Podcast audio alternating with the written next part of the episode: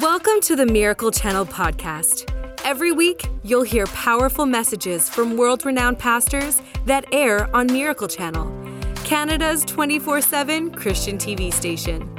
And if you want to watch more of their messages anytime you want, check out our online streaming service, Corco Plus. Follow the link in our show notes to create a free account in 3 simple steps. Today on the podcast, you'll hear a message from Jim Richards. Jim Richards has over 40 years of successful ministry, including outreach to the Philippines, pioneering churches in America, conducting leadership conferences, and pastoring a local church in Huntsville, Alabama. As a best-selling author, he has also published dozens of books and ministry development programs. And now, Jim Richards will bring to light some kingdom principles that will unlock the secret to consistently and powerfully loving those around you. Let's dive into the message. We'll be sharing with you today about the most important need that a person has in this life. As a matter of fact, what I'll be sharing with you about today gets down to the core of everything that's happening in your life, every aspect of the quality of your life, every aspect of how you feel about yourself, how you feel about the world around you, the deepest need that a person has. You see, one of the things that God did in creation, we were created in the likeness and image of God. And as such, God is love. The core of who God is, the core of everything God does comes from love.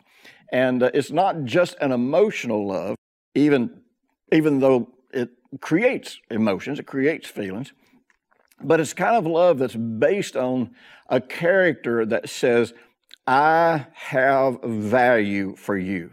God made a creation, and God created us, the human race, out of one motive, and that motive was to have a family and have a love relationship with that family where everything that he did would express the value that he had for his family. Now, because we're created in the likeness and the image of God, the truth is the deepest need in our life is to be in a relationship or in many relationships where we can give and receive love. You know, we're living in a theological world today where all the emphasis of our relationship with God is an emphasis on God loving us. God needs to love us. And you know what? I was one of the first voices nearly 40 years ago that emphasized the fact that we had too much emphasis on us loving God and not enough emphasis on God loving us. Well, now the pendulum has swung the other direction, and all of the emphasis, it seems in some circles, is about God loving us with nothing about us loving him. But here's the interesting thing about love, about true love. Love, in the Hebrew, there are 4 different words for love, whereas in the Greek New Testament, there's only 3 different words for love. And that 4th word in the Hebrew language for love is a love that is reciprocal. It is a love where 2 people value each other, where one person pours and expresses this incredible value, this incredible preciousness they feel toward this other person, but it is reciprocated because that person values what they're having in that relationship, and that person pours it back on that other person. Well, in the New Testament, there is not one single word that expresses that kind of love, but there are combinations of words that express that kind of love. Anytime you see love completed, love perfected, or many times even the concept of the love of God, the kind of love that God has, it is expressing that kind of love. It's not just expressing a one-sided kind of love. In fact, if love is one-sided, then it is not perfect love. It is not complete love. It is not love that can actually play a role in making 2 people whole. But you know something? I've got all kinds of videos that you can go to www.impactministries.com and look out about knowing and feeling the love of God. I want to talk to you about love with people because, I have counseled with people for over 45 years.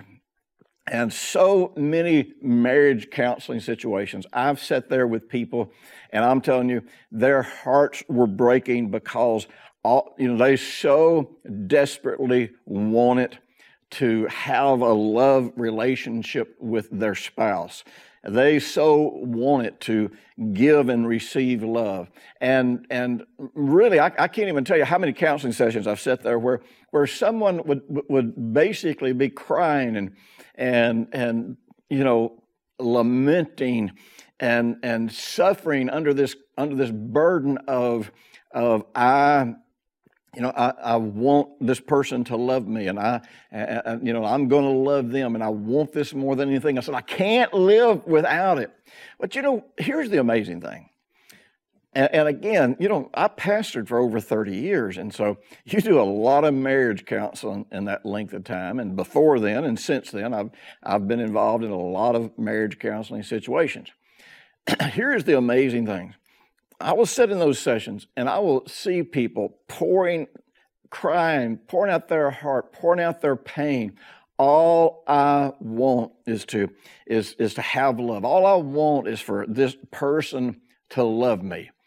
And then it's amazing that as you counsel with them over a period of time, you discover that while that person wants that more than anything else, everything that they do in relationship to that person is actually making it impossible for them to be loved, for that other person to love. Because remember, love is not just a feeling.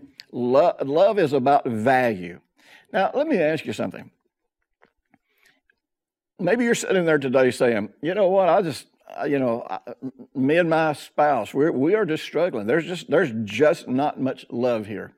Well, you can't manipulate them into anything, but you can do some things in your own life that create the real possibility for love. Because one of the questions I always ask people is, what does your spouse value about you? And so many times the answer is, I don't know, nothing. I don't think he values anything. I don't think she values anything. And I said, well, if they don't, then it's either one of two things. Either they have a hard heart, and they're selfish, and selfish people can't really be in loving relationships, because selfish people are all about taking and using. There is no part of them that's about giving. So, if you're in a situation with a selfish person, and the real truth is, there's a high possibility it may never work.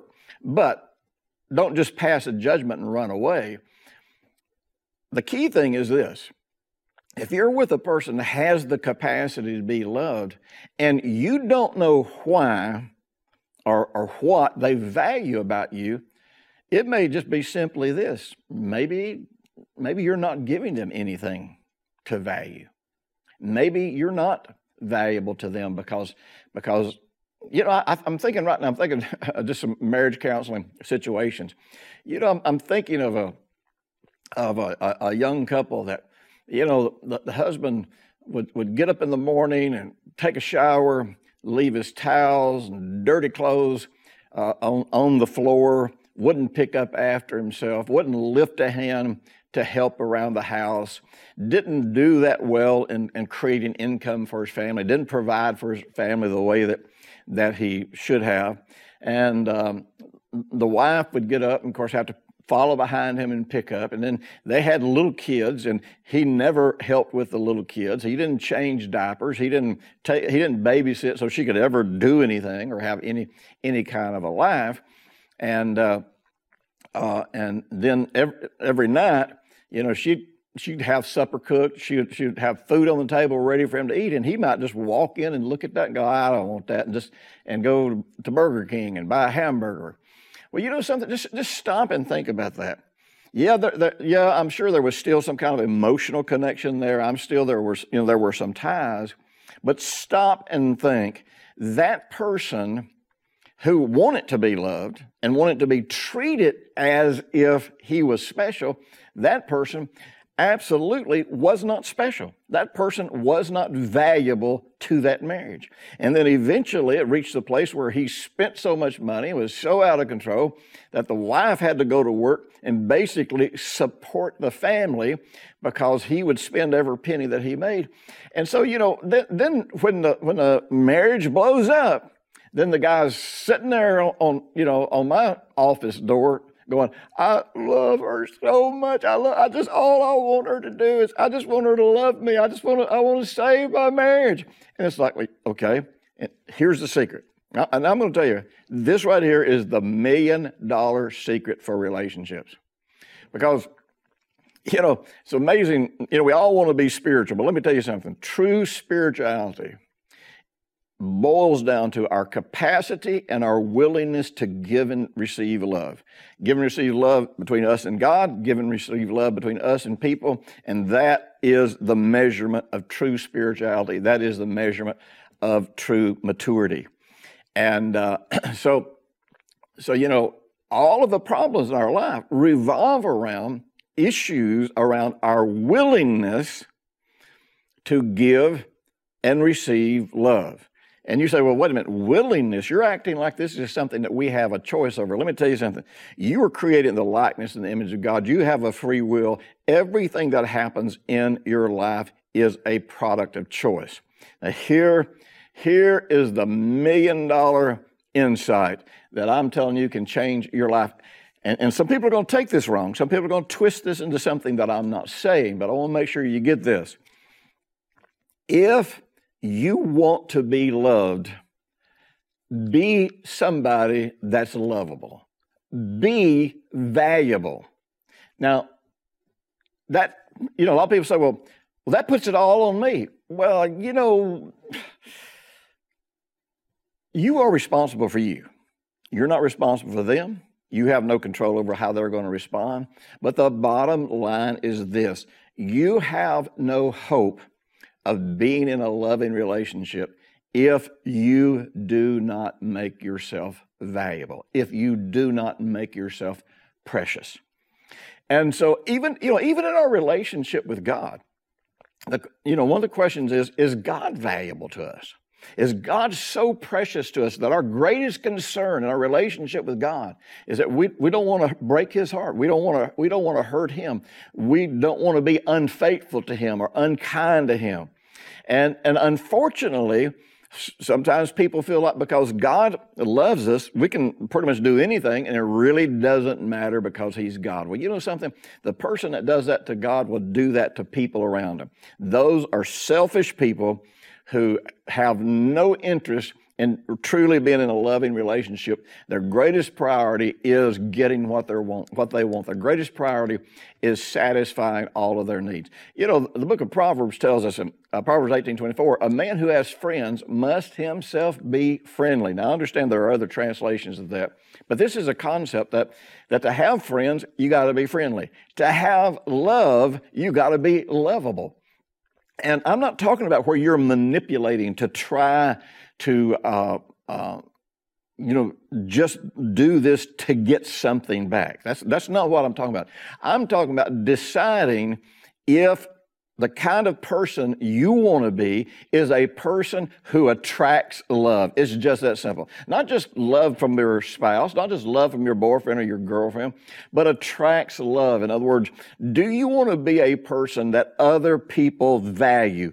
Do you want to be a person who other people want to be friends with? Do you want to be somebody who can contribute to the quality of other people's lives just because of who you are? This is not about deciding how you can manipulate and how you can influence other people to get what you want. This is about deciding what kind of person do I want to be. You know, you probably need to do some kind of personal inventory. How do I bring value to other people's lives? What do I do in my friendships that make me valuable to other people? Now, again, they may never have the heart to value. They may be selfish. You may be surrounded by a bunch of selfish friends. You may have picked out all the wrong kinds of people to be friends with. And, you know, in those situations, you got to start picking out new friends. But But the key thing is, do I want to be a loving person? Do I want to be somebody who, when I spend time with other people, it produces value? Because when I walk away, they feel better about themselves. They feel better about God. They feel better about life. When I walk away, they're more encouraged. They're not discouraged. When I walk away, instead of them knowing every bad thing on everybody that we know, they know some good things that are working in people's lives, and they're feeling encouraged. You see, we have the capacity to bring love into any situation when we are willing to make ourselves valuable and make God valuable, make God and His ways valuable. You're not going to move from being a selfish person or a victim overnight. It's going to be a journey, and it's a journey that happens or that begins with a decision. I was reading just this morning where the children of Israel were getting ready to enter into the Promised Land. Now, the Promised Land is a type, an Old Testament type, of what Jesus called the Kingdom of God. And the interesting thing about the Promised Land was something that you couldn't buy it, you couldn't earn it, you could only inherit it. Well, that's what Jesus taught about the Kingdom of God. You can't buy it, you can't earn it, you can only inherit it. See, all those references to the Kingdom of God, the Kingdom of Heaven, these were not references to getting saved. These were not references to going to heaven after you died. These were references to entering into a realm that, like as they said about the Promised Land, the Old Testament, flows with milk and honey, a realm where Jesus is king, a realm where God's resources are available to you, a realm where you have a quality of life that is just beyond what normal people can understand. And that quality of life all starts inside your heart. It was really interesting, and I don't want to go too far in this because I don't want to get off the rails with it. But in Deuteronomy 28, Moses warns about all the blessings and all the curses. Now, we are in Jesus, so we are delivered from the curses, and all the blessings are ours in Jesus. But now, again, if we don't enter into the Promised Land, if we don't enter into the Kingdom of God, even though those things have been promised to us, we do not participate in them. They are ours. They are legally ours. God has made the way. He has fought the battle through the Lord Jesus Christ, death, burial, and resurrection. He has provided all these things that have to do with life and godliness and quality of life and peace and joy and all of these sorts of things. But what's really interesting is after he goes through all these blessings and cursings in Deuteronomy 28 and Deuteronomy 29, it comes down to chapter 30 where basically he says, I'm paraphrasing, this all starts with a decision.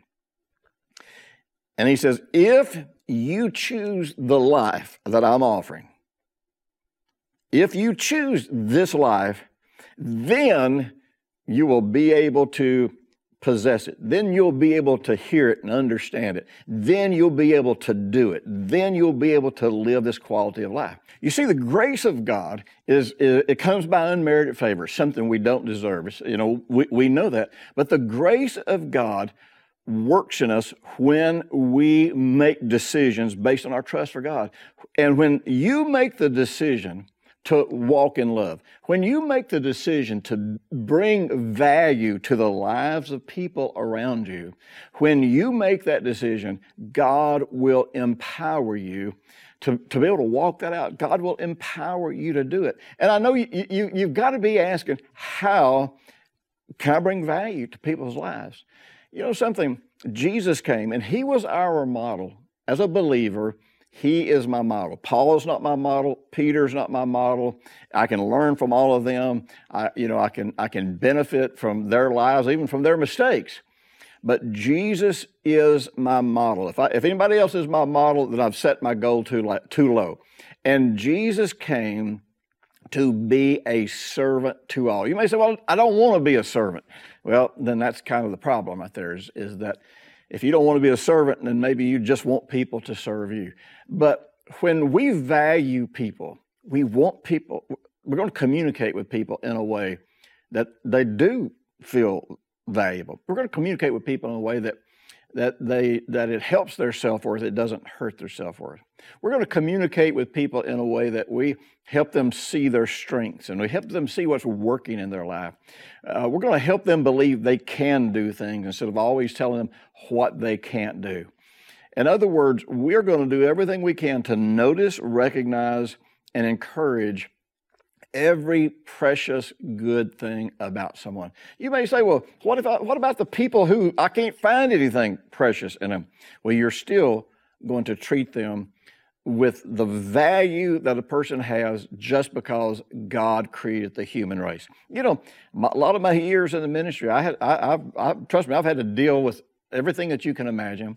And because we did a lot of street ministry, we won a lot of people to the Lord that were out here on drugs and had all kinds of sexual perversion. You know what? There were just a lot of people that I just had to say, I can't see any value in you other than the fact that you were so precious to God that Jesus became your sin and died for you. So God values you. So right now, that's the only value I can find for you, but I'm going to treat you like someone God values.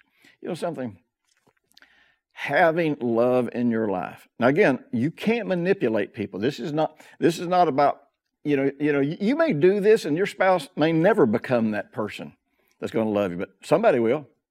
You may never have the friend, you know, that you particular friend that you want to go the way you want to go, but you know what? Somebody's going to come into your life. You're going to find friends.